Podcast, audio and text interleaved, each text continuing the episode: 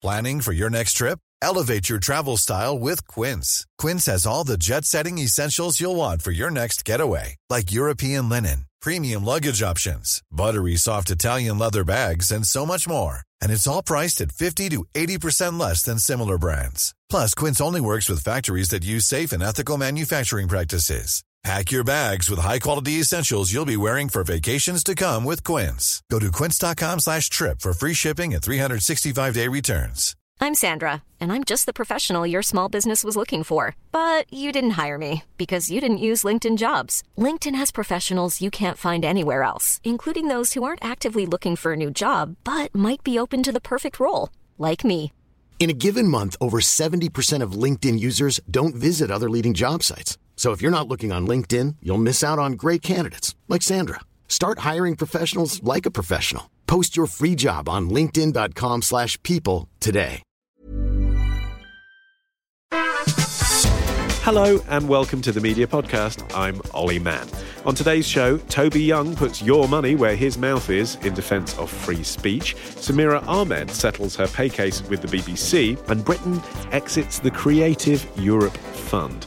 Plus, we have reaction to the Radio Academy ARIA Award winners and the BBC's hunt for new bosses for their pop radio networks. And in the media quiz, we celebrate the return of satirical puppet show Spitting Image. It's all to come in today's media podcast. And joining me today, the MD of Goldwala, Faraz Osman. Hello, Faraz. Hello, how are you? I'm okay, thank you, but obviously not as good as you. Looking at that giant, I mean, frankly, preposterous salt beef sandwich that you have in front of It- you. I want to. It is a sandwich, although it does not look like a sandwich. It looks like. It looks like um, something you take into battle. Yeah, it's a, it's a like ration it. for a week. I quite like it. I'm currently re, I'm currently rewatching Parks and Recreation, and it's uh, it makes me feel like uh, that, that, you know, the, the, that I'm kind of championing meat in the- in the last dying days of veganism. I mean, we often talk, Alex Hudson, our other guest, uh, about the benefits of recording here at Spiritland Studios, So- one of the supporters of the show. Um, but but we've never mentioned before that apparently they let you. Not only do they serve food here, they let you bring it into the studio. I don't know if that's official. I kind of smuggled it in. Well, no one's Um, told you not to. Okay. They let Faraz Osman Don't do you it. get it Yeah, confiscated? now, now you've just done something. They'll, they'll listen to this and they will change that rule. Olly, if they take the sandwich away from me, I'm blaming you. Uh, now, Alex, you were the former deputy editor of Metro.co.uk, but tonight, Matthew, you will be. I still am for the next two weeks, Okay. technically speaking. Uh, I am moving to Newsweek to become editor of Newsweek International, which is- Congratulations. thank you. It's terrifying, utterly terrifying. Big heritage brand. Big heritage brand, big US presence.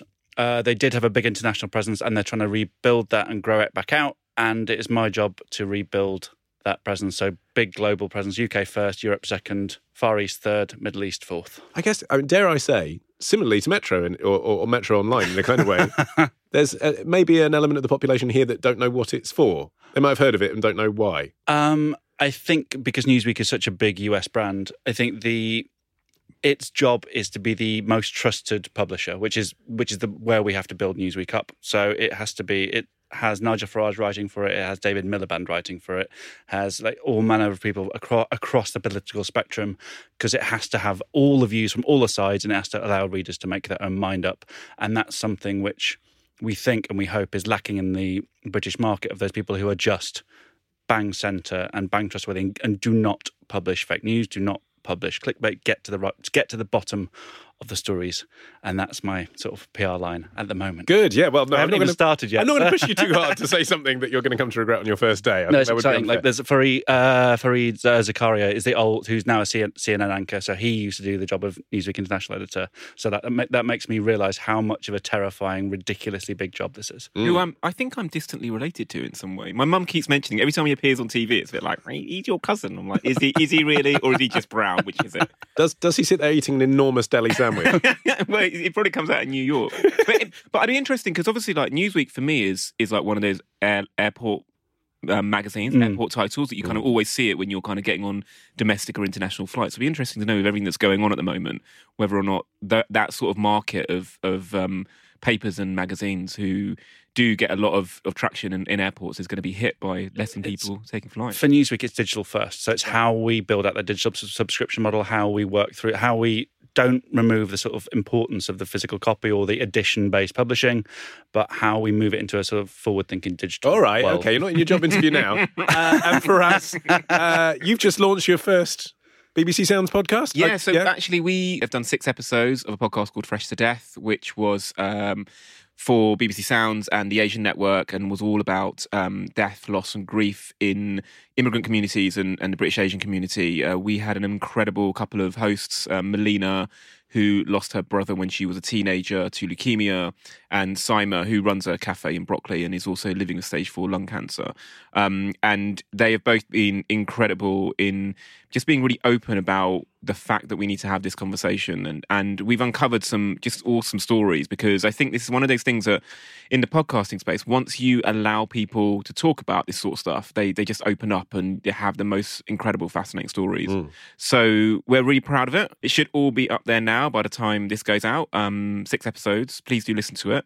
Uh, it is a hard listen but I think that's sort of the beauty of podcasts because you can just press play when you're ready to listen to it rather than it coming into your wireless unexpectedly Yeah, and uh, the, that's exactly the kind of area because it's such a huge, broad canvas issue that affects everybody, death, that actually, you know, taking it out of, I suppose, the sort of Asian network uh, sphere and thinking, how does this apply to everybody? You couldn't find a more universal subject, really. Well, I, th- I think that look, at Death and Grief, there have been quite a few. I mean, obviously, Griefcast is a massive podcast. You, Me, and the Big C is a really big podcast, and and there have been quite a few things in this space to the, to the point that when we pitched it, we were worried that you know this was going to be another one of those things, um, and and not be taken up. But I think that the way that we went about it is we really felt like this is a conversation that was having not being had within a particular community of which I'm part of, the British Asian community, um, and there were kind of unique stories within that. So we've got uh, a guy who runs a Sikh will writing company who just by a coincidence then lost his wife and had to deal with it um, himself after being in the industry. We've got this incredible story of this girl who's anonymous who was in a secret Asian relationship, which is one an experience a lot of us have had. and I, Goes I bet the, the contributors as well are much more willing to talk to an Asian Yeah, production team and absolutely. Asian presenters about that. Uh, Well, I'd like to hope so, and and it's it's kind of because I think we have that relatability, and and this girl, she was in a relationship with another Asian guy, and we've been in that situation, all of us that were around that table, um, and then she went on holiday with him, and then he got into a surfing accident and passed away. So she kind of has that level of universality about an Asian experience, and then it gets taken to the next level by by the fact that she has to deal with grief along the way. Um, and once we kind of get into drill down into the kind of cultural nuances of it, it really kind of demonstrates that actually it's it's a shared experience, we just all need to talk about it. So we're really really proud of it. Okay, great. All right, let's start talking about some actual media news stories. uh, and Newsweek is news. It counts. Wait. the, the rest of it doesn't. You've got the exclusive. It doesn't come out until tomorrow, um, till Monday morning. There, there we go. There you go. We're digital first too. Yeah. Um, let's start by talking about the ARIA Awards, which happened this week, formerly the Sony Awards, the Radio Academy Awards. Um, but it wasn't just radio talent that was rewarded this year. There were quite a lot of podcasters as well. Good representation of independent and uh, uh, BBC and and commercial. What did you think of the winners? Yeah, I mean it's it, it is uh, it is dominated still by the commercials and the, and heritage brands from the BBC. And one of the things every every time somebody mentions the ARIA Awards to me, we we got a job a few years ago to do some filming at the ARIA Awards, and I was like, oh, this is quite exciting. Except it was actually the ARIA Awards in Sydney, which is the equivalent of the Brits in Australia. And suddenly we were prepping for a radio award ceremony and then realised that actually it was the equivalent of the Brit Awards in Sydney. Um, so I've, the name always kind of throws me slightly. But I, I think that the it, for me, I'm you know it's it's an industry that's kind of fairly new to us, um, radio and, and podcasts, and it's great that it's being celebrated. Um, my understanding of it is that there has been a bit of turbulent few years, and it seems like it's settled down now to to be able to celebrate podcasts and radios on an equal footing, um, which took a little bit of time for them to to kind of catch up with. But it does feel like it's the same same level now. And as our resident Leeds champion, Alex, it is kind of noteworthy, isn't it, that it does seem to be generating more headlines now it is back in London, so the Palladium, than in the past few years when they did host it in Leeds. You know, despite all of the good intentions, and it was a good laugh going up there for people that came from the south, it, it does have more traction down here. You say all of the headlines, like you were saying, Aria has got some terrible SEO performance. Mm. So, like you, you Google Aria, you get nothing. I had to, I had to hunt for the winners this morning to work out who on earth had won because it wasn't that instantly recognisable. Like it hasn't got that crossover, despite the fact that everybody listening to the podcast and everybody who's interested in media knows about all the winners. well, actually, let's briefly just say who some of the winners were. So, Greg The B- James. just the BBC. Seven, what was it 17, 17 out of twenty three awards were BBC. Based. was it? Okay. Yeah. So, Greg James' breakfast show, uh, Emma Barnett, uh, Best Speech Presenter, uh, Peter Crouch podcast, uh, sports show. Well, they got the silver, didn't they? So that, but that's a podcast. So I suppose that's noteworthy in and of itself. A. Dot E got the best breakfast show for 1Xtra. Um, Iain Lee on Talk Radio Moment of the Year, which was voted by the public. that that was an incredible moment. If you if you haven't listened to that, it's him talking to a person who was thinking about uh, taking their own life, and it, it was it was a haunting bit of like, and it's and it's and it's because mental health and that sort of suicide prevention has got, has taken such hold this year. That moment was a key part of how that moved the conversation on. Yeah, But interestingly, Radio 2 picked up Station of the Year. And, and with all the conversations going on around the BBC at the moment, I- I've had a few people bump into me and say, Radio 2 is one of those things that needs to have a, a look at about whether or not it is a public service thing or if it's a uh, if it's a station that um, is is kind of influences the, the commercial aspects a bit too much. And and um, I think it's really good and encouraging for them to, to pick up that award because I can imagine that at Broadcasting House there's a lot of kind of nervous faces coming into work at the moment, um, particularly when you look at brands like that. So, so the fact that they are still kind of punching above their weight and it is a really beloved station, I, th- I think is a great thing, and I think that everyone deserves to be rewarded for that. But then the opposite is true of Radio 4. So that I was looking through the nominations and there was no nominations for Radio 4. Um, like today, oh, there was one one for PM, but like today program was entirely absent. And that, like, I've technically been part of like two Sony award winning teams and they were both for today. Um, and the fact that today isn't even getting a nomination either means they haven't bothered to submit or like what's what's going on there. I think well, there, there was a criteria, wasn't there? They were only allowed fifty percent BBC in each category for the nominations to give the commercials a chance. But, That's that, but then that, realistically that, what happened. that isn't it? Puts the Today program in the bottom half Yeah. of the BBC entries, and that's interesting by itself. And the fact that LBC isn't there at all, well because Global don't enter. precisely. So Because they've got their very credible award ceremony, the Globals, which everyone really cares about. Did it used, so this was- used to be the Sonys, right? So the Arias were Yeah. the Sonys and then morphed into the Arias. Yes. See, and it's one of those things that, again, like as an outsider, um, and I know we're doing a podcast, very proud of it, but we still feel like, you know, this is a space that we're learning, but it does feel quite confusing. I mean, even the BBC have got their own internal music and radio awards as well. Um, and it feels like it's it needs to kind of coalesce around one brand that everybody can kind of really feel like this is the Oscars for for this industry. Well, except I wonder, and Alex, Rich this is definitely your area. Like, does it because of social media? Like, actually, if you have individuals like Emma Barnett and Iain Lee with big social media footprints winning awards, then it sort of doesn't matter what the award is. If they if they consider it important enough that they've won something and they share it with their followers and their followers all like it, then the job's done regardless of what how credible the, the thing is. no, that is changing. You know, you can get given an award for left like A, B, C, D, E, F, G, but it actually Or to pick an example, best news and current affairs podcast at the Publisher Podcast Awards for the week Unwrapped with Olly Mann. Congratulations. Also on the same night as the Arias. that. It's where all the cool kids were. How did you come to know about that award? That's that's how that's amazing. That, there you are. Congratulations. Real reaction. Uh, no, um, no, like I think congratulations, but genuine congratulations. I was, trying to, I was trying to come up with a clever, witty comeback. Like I got nothing. How do I ironize this? No, no irony. um, it's but it, like a, a presenter isn't going to say, "Oh, I won this thing that just isn't important." So the the the the, re, the listener award is very important, and Arias. At least in my radio experience, always were the Oscars. So when they're back at the Sonys, the Sonys were the thing. Yeah. that you that Even you, I remember the Sonys. It's like it was a thing. Yeah. that you were trying to win, albeit like it's from a BBC background, so the BBC are very much into the Sonys, but it's oh, and now the Arias, so it's it's how you go around that. But with this blurry line of where podcasts are going and h- how much of a how much of a role does BBC Sounds have in that? So like um, Jacob Pauly on drugs, like arguably should have won, not because it was perhaps the best podcast, but because the BBC is doing it, and the fact that the BBC is willing to do that. Have you have you listened to that? Um, no, okay, it's it's it's him having a really honest look at the drugs. So he's he's on BBC Sounds app, being like, "Yeah, I take I take loads of drugs. Do I do it every so often? You know, I do this, I do that." Talking to his friend who also does a lot, of, and actually getting to the real, frank conversations about drugs that the BBC was not doing five years ago, and actually. That's the exciting bit about the Arias is that the Arias is now showcasing stuff that the BBC didn't used to do that is now doing, and it's because of the podcast, the podcast sphere that it are taking more risks that the BBC is looking at doing that now. Also, I noticed that since they changed the title of the award from Best Comedy Programme to Funniest Show, two years running now that Radio 4 has not won the Comedy Award. Uh, it's interesting. Just a just a, a point of interest. Uh, okay, let's talk about Creative Europe now, um, because as of December 2020, so that's because of the transition period with Brexit, UK content producers will no longer be able to access the EU's funding stream. We found out. over the past few weeks. Um, can someone tell me about Creative Europe and, and why it exists and how it exists?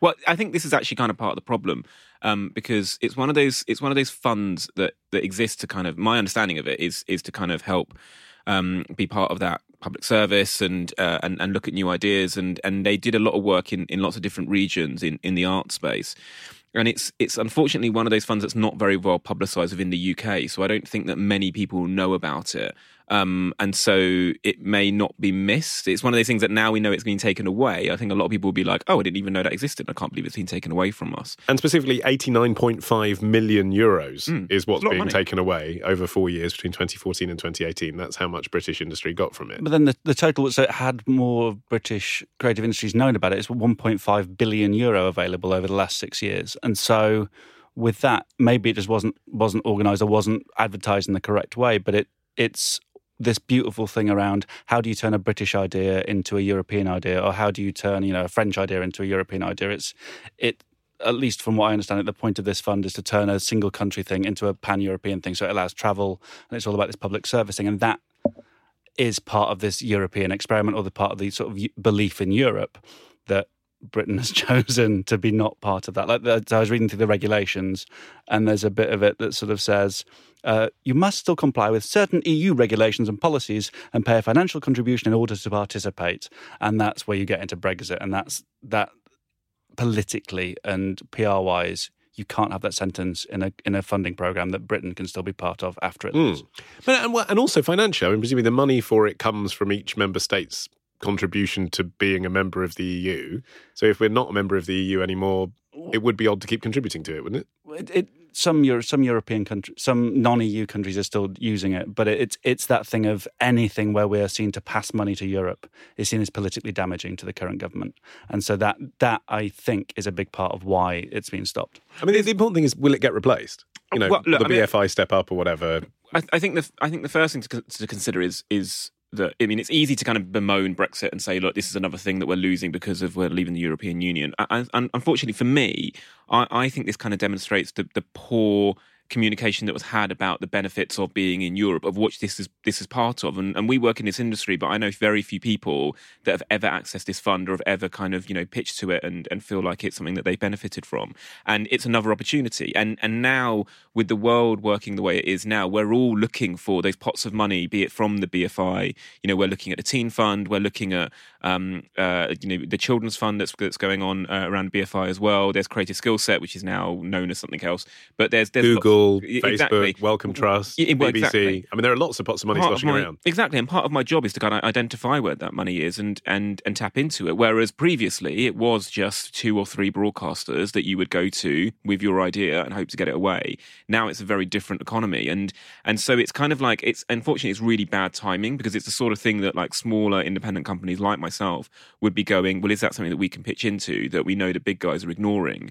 Um, and and it it disappears as a result, and and that in in kind of conversely is a bit weird because it's quite it should be that we are supporting small businesses and we should be kind of helping them grow and these are the ways to do that um, and now it's kind of disappearing and we're we're kind of again back to the old way of doing things Still got six months. St- well yeah. Put your idea in now. Sneak it in. Something that they're definitely going to go for. Some really pro-European thing. well we'll brainstorm it after this Um, right, let's turn our attention to the uh, self-proclaimed defender of free speech, uh, one Toby Daniel Moorsom Young. Um, what's Toby Young been up to this week? Faraz, go on. I'd like to hear your hot take first.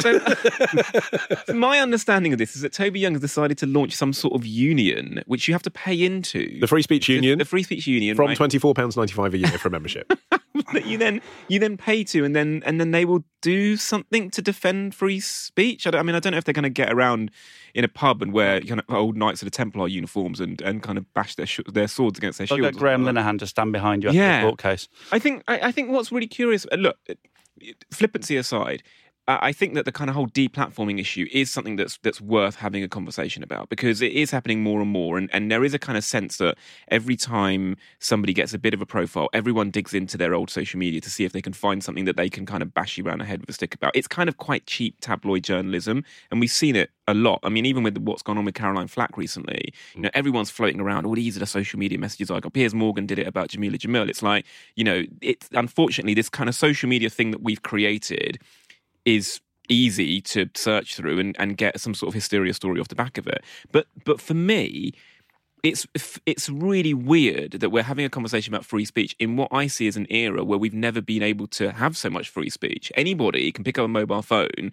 and put something out in the ether and say whatever it is that they want yes, that may not align with your employer, and your employer may take a view that actually that's not something that, that kind of fits with. But if you make a decision to put something out there and publish something, there are going to be consequences of that. Otherwise, why would you publish it in the first place? So it's a bit of a weird thing to kind of say we're losing our free speech when I think we've had more of it than ever before. I mean, there are increasing numbers of people losing their jobs because of things they've said because of a woke Twitter mob. And the question is, don't say it. Is is well exactly. So the question is, should they take personal responsibility for that because they said it, it the, um, or it, does there come a point where it's gone too far and actually mob mentality is ruling? There's a clear line here, and so I'm going to apologise to Bex now for what I'm about to say because you're going to have to edit bleep some of it.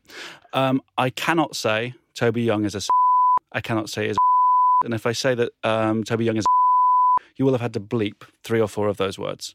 But I can say that he's made xenophobic remarks. I say that he's said that Claudia Winkleman's talked about Claudia Winkleman's breasts on Twitter in an entirely what was seen as being an incredibly offensive remark that has come back to haunt him. And that's because I spent so long in journalism that I know the where the where the law is. I have a deep legal understanding of what I can and can't say to not to not be defamatory, either libelous or or slander. The difficulty is that on social media there is no clear guideline as to whether it's slander or, or whether it's libel, and, and, and it's it's a real rabbit hole of essentially it seems to boil down to how many followers you have and how many people see it and how viral it goes as to where the court will view it on that. But free speech is is better than ever, and the fact that Toby Young is getting angry because he's been called out for the stuff that he said means that free speech is alive and well. I mean, their argument is the police have better things to do than be policing what people said on Twitter, uh, and that actually there should be some sort of group that supports people that are being witch hunted for something they said. Is Toby Young the person to be doing that? I mean, first and for, first and foremost, look, this is this has happened because Toby Young made inappropriate marks about people's breasts. It's like you know, it's and and then he got he did get the the you know the Twitter mob has handed him his uh, his proverbial, and and I think that he then has been obviously become very defensive about that, and and it, it kind of demonstrates that he has been able to say something to I think the only reason he would say that and put that on Twitter is to kind of create outrage and to kind of get people to, you know, to to uh, to be a bit irate about it. But he feels like it should only be at a particular line, and you're not allowed to take it much further than that. And it's a bit like, well, if you want to say something and not have any consequences against it, then then don't say it. Why are you trying to rile people up? And and likewise, it's it to me. There's just this this weird sense that you know you're not allowed to. That there's so many people now saying you're not allowed to say anything, and it's a bit like, yeah, but I'm hearing you say it, mm. and I've never been able to hear your voices before. There are people out there now that are famous. You know, the Katie Hopkins, the Tommy Robinsons, the Piers Morgans. That you know, these people have built their careers on Twitter and being able to say outrageous things, and then now they're bemoaning the fact that there's no free speech. It's a bit like but it's just such a weird paradox it, to me. It's that age old trope. So he's saying that there is no free speech in a column in the Mail on Sunday, the biggest selling Sunday newspaper. bizarre. I, don't I, look. I, I, don't think anybody buys into it. I think the reality is that Toby looks for things that he can then have people sit around a table in a podcast and talk to him, talk about him about, and that's that's all I see. Well, I mean, it's not statistically true that nobody buys into it, is it? I mean, I haven't seen how many people have subscribed, but judging that, by the, judging by the comments on the Mail on Sunday piece, there are readers out there who do to be fair, literally. You want to throw money to Toby Young, then, then, then it's a free country. You I'm can, not saying I do. I'm saying some people do. In principle, it's a good idea. Free speech should exist. Great, it's wonderful. You don't need Toby Young at the front of it, first of all, and the way that he's doing it is flawed. Okay, but is there another organisation at the moment that exists specifically to make sure that people aren't no platformed at universities? That's one of the things they want to campaign on, for example. Mm, society and culture. I mean, like I, the, the, the, the system that exists is that like if you want to say something outrageous, people will be outraged. If those people are people that will pay you to do something and they don't want you to do it anymore, then you lose that work. It's kind of to me, it's pretty straightforward. Let's talk about Disney, shall we? um, Jeff Goldblum, Mickey Mouse. Um, because Disney Plus and Sky have signed a deal, which means that if you're a Sky Q subscriber, which is the kind of premium Sky product, isn't it? You'll be able to watch Disney Plus on a Sky Q app on your homepage with a pre launch price of £4.17 per month. What does that mean? It means that Sky is understanding where it's at in the market. So the same, I think it was yesterday or the day before they announced a sort of really similar thing with Netflix. And what it means is that I've been on your podcast before bemoaning the sort of if 17 different subscription services launch, it's going to cost you £100 a month to be able to afford all of them. So you have to pick which ones you want. And Disney specifically absolutely smashed it out the park. What was it? 2 million subscribers within like the first, you know, three seconds of launch or whatever, the first, the first sort of 10, 20 days. And Sky doesn't have that same offering of original content that Netflix does, that Disney does. So it has to keep buying in that content. And for consumers, it means that instead of needing the 5, 6, 10, 12 subscriptions that you could have needed with Netflix and Amazon Prime and et cetera, et cetera, et cetera, you just need one. And Sky is hoping that Sky is the one subscription that you stick with, with the add-on plus add-on plus add-on mm. plus add-on. But uh, an interpretation of that is that they feel threatened. Well, so I it's interesting because when the Netflix deal was announced, I was already a customer of Netflix and I moved my Netflix account as a customer from paying Netflix directly to paying Sky because I did the maths and it meant that I saved a bit of money and it was easier for my billing and all that sort of jazz. So, so there is a kind of there is a good customer value reason for doing this. If you're a, a member of, of, of, Sky already, and I'm thinking about being a Disney Plus member, so I probably will do it through my Sky platform. And and also my understanding, I, I don't know what the deal is, but I do know that the way that Amazon and Apple work is that they're trying to build an interface where you will subscribe to their to other people's products through their platform, mm. and then they will take a cut from basically that customer acquisition that they that they've helped build. This is all the marketing we're seeing around stars. And ex- kind of exactly, exactly. So so if that's the deal that, that Sky have done, then that's quite clever because it means that they're getting a cut of every subscriber from Disney. If then if they haven't done that deal, it, it's still quite clever because it means that this whole thing that we've been talking about for years and years and years and years, which is who owns HDMI one, who owns that thing that when you turn your TV on, what interface do you see? Mm. And I think that most people who are Sky Q subscribers in particular are very satisfied that when they turn it on, they see a very good plush very well um, uh, and, and, stable interface system that is Sky Q. And, Except and so I'm a Sky Q subscriber as well, and I just got a letter in the post the other day saying that my package is going yep. up. Yep. It's a pound more for the movies mm-hmm. and a pound more for the entertainment. I don't take sport, but that's mm-hmm. another pound or two more as well. And then it's going to be another four pounds for Disney stuff, which at the moment is bundled in because we have Disney Channel. Yeah. So basically, to keep watching the things that I'm already watching, I have to give Sky another nine pounds a yeah. month, which is like the cost of a Now TV stick and Disney Plus by itself. Right, but I mean, this is not gonna. This is going to be the conversation that people have moving forward because all of these services are running at quite a significant loss. Netflix is running at a loss. Amazon, I mean, Amazon are a different business model because they just want you to pay it by a loo roll, and that's why they make marvelous Mrs. Maisel. But but the but the Apple. I've never heard Jeff Bezos say exactly. I think he has. Said, I think he has said that. He said that he wanted you to buy socks or something. That's that's what his the business strategy mm. was around Prime Video. I'm sure it's changed now, but but certainly Apple uh, are looking at buying people's devices, and then again, people buying the Apple interface, and that's where you kind of get the um, they they get their recurring revenue, and I think that that's going to kind of continue happening.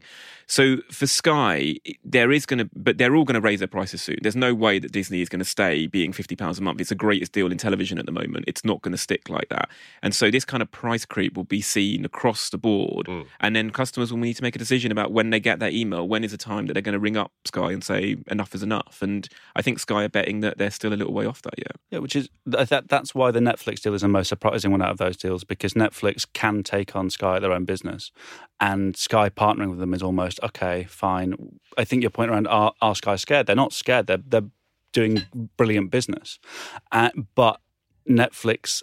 I don't think Netflix needed to do that Sky deal at that point. I think Netflix is already growing quickly enough that it could have taken its own path without Sky, and I think that's the interesting deal out of, out of this. But but it's it's worth noting that Netflix, Disney, you know, Amazon, and Apple are, are, kind of a different business model because they sell devices. Mm. Disney aren't going to sell a device. You know, um, Netflix don't. There's no Netflix stick. You don't buy a stick and you know it creates. So the Netflix's business strategy is being on every single platform possible. It's good PR mm. for them. It's good PR for, for Sky to kind of do that deal. It's not really a, a, huge amount of heavy lifting. You know, all it means is that the app doesn't appear on your smart TV. It appears on your Sky Q box. But no, but nobody kind of goes, "Wow, this is an amazing deal that LG or Samsung have done with Disney Plus, and now you can press the button." It's kind of the same sort of thing. It's Disney, um, sorry, Sky's PR machine is a lot stronger and knows what they're doing. It's interesting as well to see the Disney Plus social media accounts promoting The Simpsons in the past few days. The whole Simpsons back catalogue is going to be on Disney Plus from day one. So there was so I which think, Sky never did, despite having created it and owned it for so many years. but I, th- I think that there was a so when when the Fox and Sky deal went through, The Simpsons was obviously a, a, big part of that, and that's what a lot of people were talking about. I think there was even a, a bit of animation that they commissioned where Darth Vader kind of walked into the Simpsons world, and, and that's and, and Mickey Mouse all at the same time, and and they realised how valuable that brand is, particularly to kind of older men mm. um, that who, who watch Sky Q and, and are the ones making a decision whether to spend an extra quid. exactly, exactly. and and I think that the original promo that went out in the UK didn't have any Simpsons in it. And I think there's a suggestion that, that those deals, and the reason that this has taken so long to launch in the UK compared to everywhere else, is because, is because all of those licensing deals need to expire and move around, etc. So there's obviously been a lot of backroom deals that have happened, and, and fortunately, again, they've managed to snag this one before launch. Yeah, so that probably was one of the big talking points between Disney and Sky, wasn't it? Because The Simpsons is so associated with Sky, and for years the Sky satellite vans were Homer Simpson, weren't they? Starting on Channel Four, remember? Yeah, Sky. Sky. I think was that Simpsons. I know there was a lot of shows like Lost and ER and all that was was. Uh, I, I, think it always was on Sky One, mm. but it's been on Channel Four as well for yeah. ten years. But certainly re-educating the public that it's a Disney thing. It's it's this fight, like it's the same as Friends. Friends keeps moving around platforms now, and where is Friends? Where, where is Channel Five? Peacock. exactly. That's, uh, that's, a brand. That's not accusatory thing that you're saying to Alex Hudson. and and so it's those brands which which they think or, or, which they know, which they've done the audience research, will drive this many subscribers. You know, you move you move from Netflix to something else that that people will, will bid ridiculous sums of money. So you know, How I Met Your Mother, all these sorts of things are still to come. I think, unless they're going through licensing deals at the moment. Okay, briefly on this, but there is a link, which is that. Um, Disney Plus cancelled their London launch because of fears over coronavirus. Um, I'm curious whether either of you have seen any impact on this. We could talk about the way the media is talking about it too much, hyping it, not information, all that stuff, but it, it dates so quickly, that conversation. But I am curious as to what impact you might think it's having on, on our jobs. I So.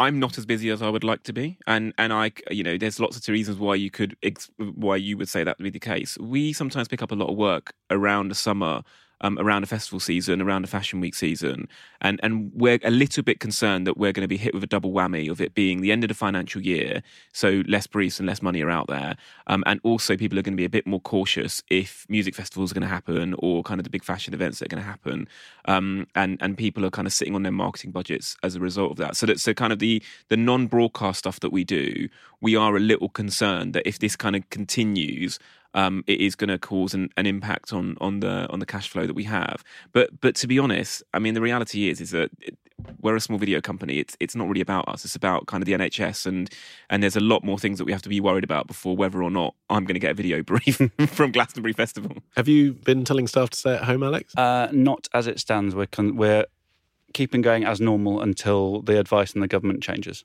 Um, but no, I'm heading to South by Southwest, the sort of tech music and everything else festival in a couple of weeks. And Facebook might have the plane to yourself. Facebook have pulled out, Amazon have pulled out, uh, Twitter have pulled out, and actually, uh, I'm there promoting my record out 20th of March. Buy it from all good record shops. um, but um, so actually, I'm getting more offers of gigging because the musicians are starting to pull out, and so I'm sort of struggling for gigs. And actually, as horrible as coronavirus is, and as a bigger bigger thing it is for me personally, the opportunity to play more shows out there is exciting.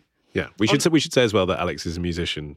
People aren't interested in plugging a spoken word album about metro.co.uk. On, on the flip side, you know, when it comes to broadcasting and it comes to media information, this is where people like the BBC um, need to excel because you know getting public information out there, getting the facts out there, getting people to wash their hands more, getting people to touch their face less, all of that sort of stuff is information that that needs to be fed through as as fact and not be fed through Facebook. And and so my hope is is that two things will happen. Number one, um, we will start seeing the value of of the BBC and of of you know good news journalism as as a result of this. Number two, people wash their hands more, which is always a good thing. And number three, from a completely flippant point of view, I think more people will stay in and watch TV and and you know watch um, the, the, media and the broadcasting that we produce, and maybe listen to more podcasts, listen to more radio, um, and that's kind of a good thing as us as an industry. I think John Oliver's last week tonight has done the best work on it so far. They, oh, I look forward to watching. Yeah, they did. A, they did a full sort of 15, 20 minutes on it, and it was spot on. Okay, good. I'll look out for that. I wonder as well how many broadcasters are bringing in their own microphone shields. This is something they would never talk about on air because it sounds very in. But you think about it, it's like a germ magnet, isn't it? And all day long, people spouting into it. Brilliant. Right next to your face. People driving their own desks, dirty hands. Be curious I mean, to know. Tweet me. Let me know if you've started bringing in your own equipment. I'm now like terrified of the microphone I'm speaking into. What are you doing? Like, Sounds like I'm a off, perfect moment done. to segue into a plug for our studios. we'll be back with more media news after this. Small details are big surfaces. Tight corners are odd shapes. Flat, rounded, textured, or tall. Whatever your next project, there's a spray paint pattern that's just right.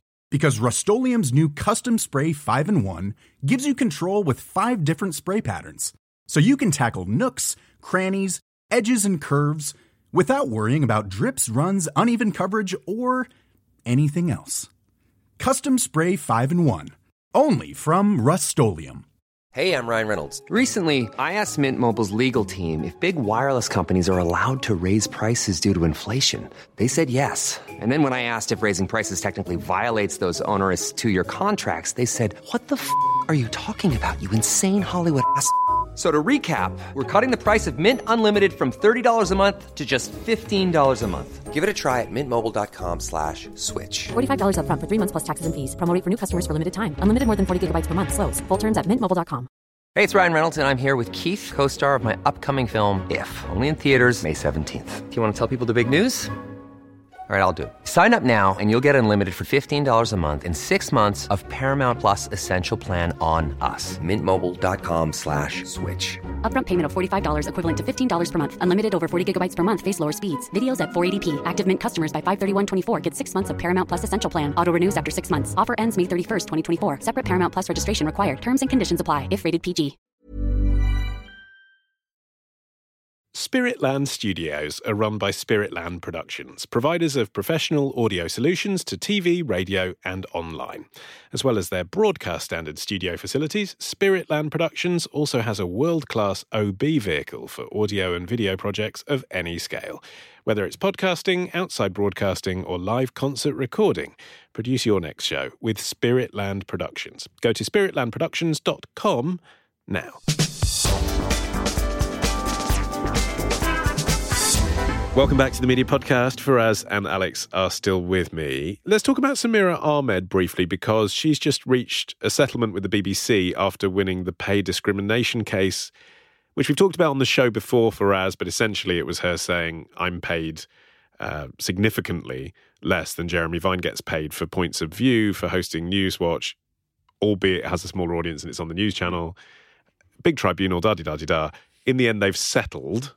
I how, mean, I- how much do you think she got? I, I don't even go down, down down that path, but I'm I was Go quite, on. I was quite surprised, I must say, because I I think that like the um, the earthquakes that it creates as a result of you know what is you know what is the value of a particular presenter, and you know are, is everybody who presents the show automatically should be paid the same, um, and we're going to have to have that debate now. Um, it was a it was a scathing judgment from from what I read. It was you know it was, it was pretty pretty damning, um, and I think that the, the BBC lawyers. I mean, uh, uh, again, it's difficult to know about being in that courtroom, but by the sounds of it, the case that they put up was was just bizarre, um, kind of suggesting that Jeremy Vines and his the way that he. Um, uh, his intonation and I, I- there's there's there's certain things that I, I can't remember off the top of my head, but there are certain things that were said that they the lawyers put forward. It's a bit like this is not the case that you need to be. You need to you know this is there is a, a really interesting logical argument about whether one show or one type of presenting is worth more than another type of presenting, and it's not based around how popular Jeremy Vine is and um uh, and, and well, how they were much how he makes people trying feel. unsuccessfully, I guess, to explain the X Factor, weren't they? I don't mean But the format. I mean the the, the, the, the term. It's never going to hold up to legal water. I mean, it's like you know, unless you can actually get a get a scientist in to kind of say, well, we know that every time Jeremy Vine appears on screen or appears on on the radio, his you know his the way that he presents means that more people are engaged. You know, if they want to make that argument, then then make that argument. You've got to back it up with things that are, are, have legal, you know, hold legal water. And I Well, don't think they we, we actually asked Samira if she'd like to join us today to discuss this, and she declined, but she did give us this fact, which I think is quite an interesting thing for her to have said, uh, which is that Newswatch has twice the audience of points of view. Now, I don't know if that was a fact that was weaponized as part of this tribunal, but it's quite an interesting one, isn't it? Because it's one that wasn't really discussed around the coverage of it. It's how the BBC justifies its pay structure is that it's sort of commercially competitive. So, you know, when Chris Evans jumps ship, it's it's because you know he gets slightly more salary, and the BBC has always said to pay the pay the rate of the market. And so then, if you get into pure capitalism, how can you justify one person's pay over another person's pay? And it's because more a person in a commercial competitor would pay more for Jeremy Vine than they would for Samira Ahmed, and that's that's a sort of frightening reality of it. But the the actual thing is, you know, the BBC couldn't prove it wasn't because of her gender. And so the BBC, by that ruling, is is a sexist employer. Yeah, I mean, it's it's it's, bon- it's, it's the, the, the, legal, the, legal summary of it. Just it just seems like the, the BBC did a bonkers job, and or the BBC lawyers did a bonkers job in, in trying to defend it. Because w- the problem with this is that what do we do now? Does that mean the whole Newswatch team are now open to kind of saying, well, I don't get paid as much as a points of view producer, you know? So why is it that you know primetime BBC producers and and uh, teams that kind of have this amount of resource and, and we don't. Like, you know, it just opens up a Pandora's box as mm. to kind of what about how the whole system works. And, you know, it's it requires the BBC to be like really robust and, and put together sensible, straightforward arguments. And it looks like they haven't been able to do that in this case. If, if you think about that settlement, what was it? Uh, she claimed that it was seven hundred thousand pounds in back pay. Yes. So whatever that settlement is, it's not going to be a couple of pounds. Well, I mean, the nature of a negotiation in a mediation is you you both both sides go in sort of talking big guns, don't they? But I, I guess for the BBC, the calculation would be even if they thought it, it wasn't right to pay her, the calculation would be how much are we going to have to spend to keep fighting this, and it's public money. I, I still think it is important that gender equality around pay is, is absolutely ensured, and if the, if there was that question that the BBC couldn't answer about her gen, about about gender parity, that needed to be solved. And as discussed many times on this on this podcast before, that's still not right. The BBC is terrible at it. It is just slightly less worse than its competitors. Yeah, I mean, all, all three men in this room agree. It'd be an interesting conversation about whether or not Anne Robinson was paid the same as Jeremy Vine when she did Points of View. I mean, that's that's when we can kind of see real parity. Well, about... but we do know that Raymond Snoddy was paid the same for Newswatch as Samira Ahmed was. I mean, it's that's the thing. It's like you know we need to kind of have a, get a really good understanding as to kind of why they made these arguments, and it doesn't feel like they did put that legal case together. Anyway, in happy news, uh, Samira has also just been shortlisted for the Broadcasting Press Guild's Audio Broadcaster of the Year. So if if you're listening, Samira, well done. Uh, sticking on radio, the BBC's controller of pop, Lorna Clarke, has announced plans to hire head of station positions for the networks that she oversees, which is all of them, which kind of means but and they're not calling it the the controller of Radio One and the controller of Radio Two anymore, are they? But there are essentially new positions vacant for the controller of Radio One, 1Xtra, Two, Six, and Asian Network. I mean, it's boom time, isn't it? If you're a station boss, it's a good thing until you try and find anyone who was formerly controller of Radio One or Radio Two, like Lewis Lewis uh, Carnie, who was the former head of Radio Two. You cannot find him on the internet anywhere. He is invisible. ben Cooper, like I tried to find his LinkedIn, does not exist. It's fascinating. Like where do they go? I appreciate they're all the non-complete clauses, but they are completely eliminated from the internet. They do not exist. And I, I, spent I spent half an hour trying to hunt for these people. They become guests on a media podcast. That's where the big money is. Your, your uh, salt beef sandwich. and, and, so it's like it's how you create the tone of Radio One, like and and the and how you create the tone of Radio Two, and actually having that autonomy of tone and of audience pushing and finding those different pieces which which struggled when you know Ben Cooper ran one an Asian network and when you know they, they, were running like 16 different things all at one time having one person focus on one thing is a good move and it's, it's good for the is it, is it still a sexy job it used to be a sexy job to be controller radio one, so. controller radio two. So. Is I, it still? Yeah, I think I think so. I think that, and I think that the the, the, the the the value of these jobs is is exactly that is is you get to concentrate on building one brand. And it's it's a it's bringing back the idea that all of these things have individual audiences and, and individual personalities. And and I think that's a really really good thing. I, I agree. I think there was a problem when you had Radio 1 and 1Xtra and Asian Network all being looked after by the same person. Because mm. it's like you know their focus is on on that station identity is going to be diminished as a result. So having one person be be responsible for each of those brands means that you know and also having that bit of internal competition where they go up against each other. We've already talked about how the BBC dominates in the radio space. So yes, they should be kind of dom- you know competing for audiences as well. And and I think it's going to be a really good, interesting insight into kind of what the BBC themselves feel like is the identity of those stations and, and how they hire into that accordingly. You do wonder whether anyone's going to come from the commercial world into those jobs because it's usually internal candidates, isn't it? Because even if you've done really well at Bauer or Global or Wireless, you're making a different kind of radio generally, which involves basically less talking, smaller playlists. But given the glo- the growth of LBC, of global, of, of all of these commercial brands, commercial brands have suddenly jumped up on the BBC and are, are dominating audience, or at least on a on a even keel with audiences now. So BBC, in the same way it looks for to YouTube or TikTok for the new presenters, looking to commercial for new sort of editing talent or controller talent, is no longer as unlikely as it used to be. Yeah, and I, th- I think that like if you look at Radio One, Radio One is called Radio One, but actually its audience is about social, its audience is about video, its audience is about kind of you know pop culture in a different way that, that Radio 2's audience is, which is more purely about what the nuts and bolts of, of radio are. And 1Xtra has to represent a culture, Six Music has to represent a music scene, and and having one person try and put all those different hats on is is silly. So I think this is a really smart move, and and I think that what you'll see is lots of different types of people go for those sort of jobs, which I think will be quite exciting annoying. It's typically been sort of men in their 40s and 50s that have been running Radio 1. Do you think there should be a, a, I mean, an age pick, pick, cut-off? A, pick an editing job in the BBC. That isn't, yeah, sure. But should there be an age cut-off for Radio 1? You Like you say, it's supposed to be about youth culture. I mean, I don't, I don't believe in age cut-offs. I mean, I, I think that John Peel and Mary Anne Hobbs and Pete Tong and, and you know, these people are still... Rep- I mean, David Attenborough is one of the most beloved and watched... Um, I don't think uh, he's uh, running for... Uh, no, but, but my, my point is, Radio is that this, the, suggest, the suggestion that you have to be a particular age to relate to a particular audience, I think is is moot, and it's it's actually a little mm. bit silly. I, I think that if you understand and know that audience, that's different, and you understand where you can get the talent from, and you can understand how to communicate to that audience properly. That's that's one thing. But I think having kind of arbitrary cut-offs of age just because the demographics of a particular thing is, it's like you know, Markey, for instance, he is the head of music at, at, at the Asian Network, and he's a white guy, but he grew up in Southall. He was part of Punjabi Hit Squad. He knows his music. He knows his Bhangra music bet more than anybody else out there. He just happens to uh, be a middle-aged white guy. So do we get rid of him because he's not Asian? I mean, that seems dumb to me. There's, there's a reason that the BBC, particularly Radio 1 audiences, are too old. There's, there's a reason that BBC audiences are too old, and that's because they do not trust young journalists or young producers. That's or, that's definitely and, true. And I so, and if you're going to get these people in who are older or of, you know, um, widening diversity, which BBC has to do, then my God, speak to the like get the people in who can speak to those audiences directly because they have direct experiences of them. And the reason that the BBC is like, oh, why can't we reach your audiences? Because you do not trust your young journalists. It's the reason why I got so angry. It's the reason why my generation of former BBC employees all left because they're all getting frustrated about the lack of opportunities. And if you look at the people who left with me, they're now running NBC studios. They're now like, running investigative units. They're now about to become editor of an international magazine.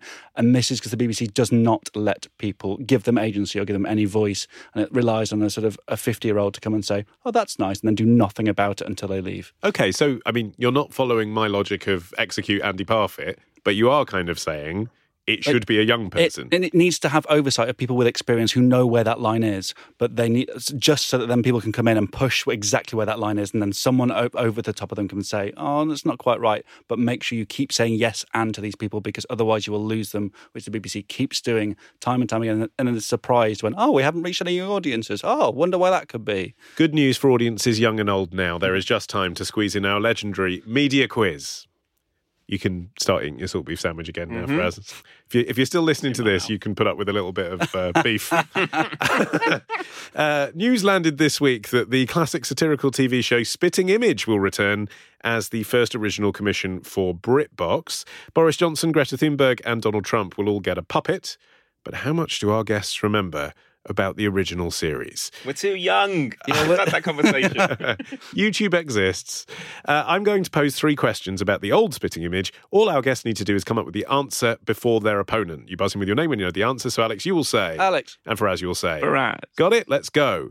What did Margaret Thatcher call her collective cabinet? In the original series of Spitting Image, what did Margaret Thatcher call her collective cabinet? You're not going to do this multiple choice for us, are you? Uh, that would involve me inventing two other answers. so I'll just tell you uh, it was the vegetables. Here's question number two How much did an average episode of Spitting Image cost to produce? Alex. Alex. Three hundred thousand pounds. Bang on!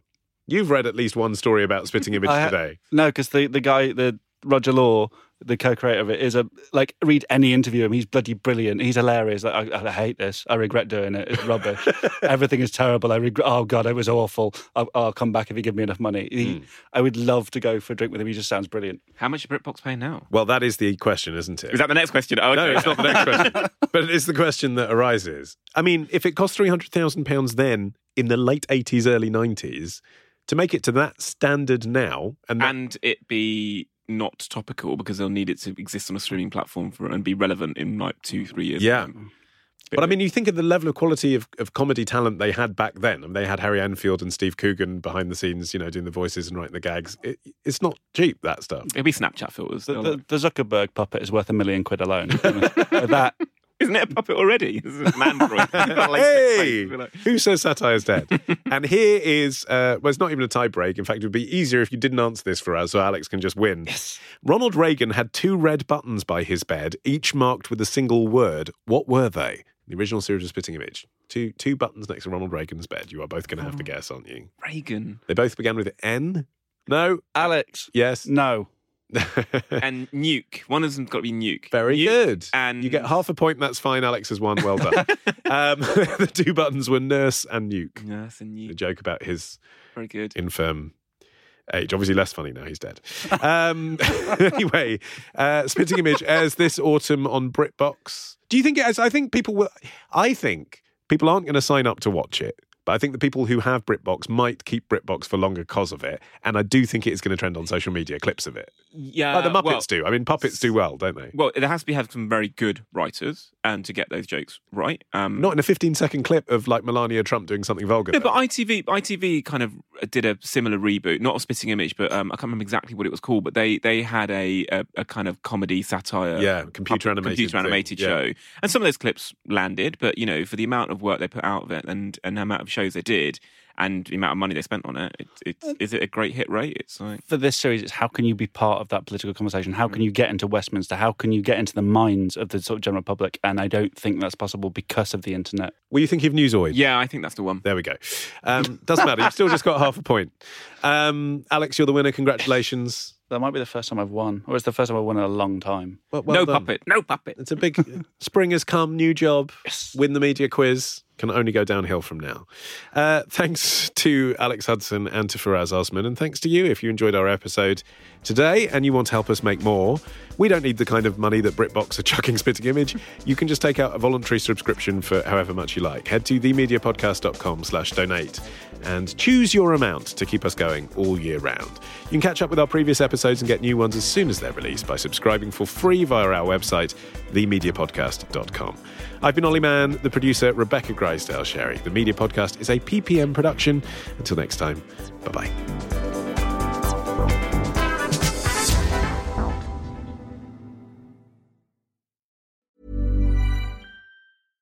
Small details are big surfaces. Tight corners are odd shapes. Flat, rounded, textured, or tall. Whatever your next project, there's a spray paint pattern that's just right. Because Rust new Custom Spray 5 in 1 gives you control with five different spray patterns. So you can tackle nooks, crannies, edges, and curves without worrying about drips, runs, uneven coverage, or anything else. Custom Spray 5 in 1. Only from Rust-Oleum Planning for your next trip? Elevate your travel style with Quince. Quince has all the jet setting essentials you'll want for your next getaway, like European linen, premium luggage options, buttery soft Italian leather bags, and so much more. And it's all priced at 50 to 80% less than similar brands. Plus, Quince only works with factories that use safe and ethical manufacturing practices. Pack your bags with high-quality essentials you'll be wearing for vacations to come with Quince. Go to quince.com slash trip for free shipping and 365-day returns.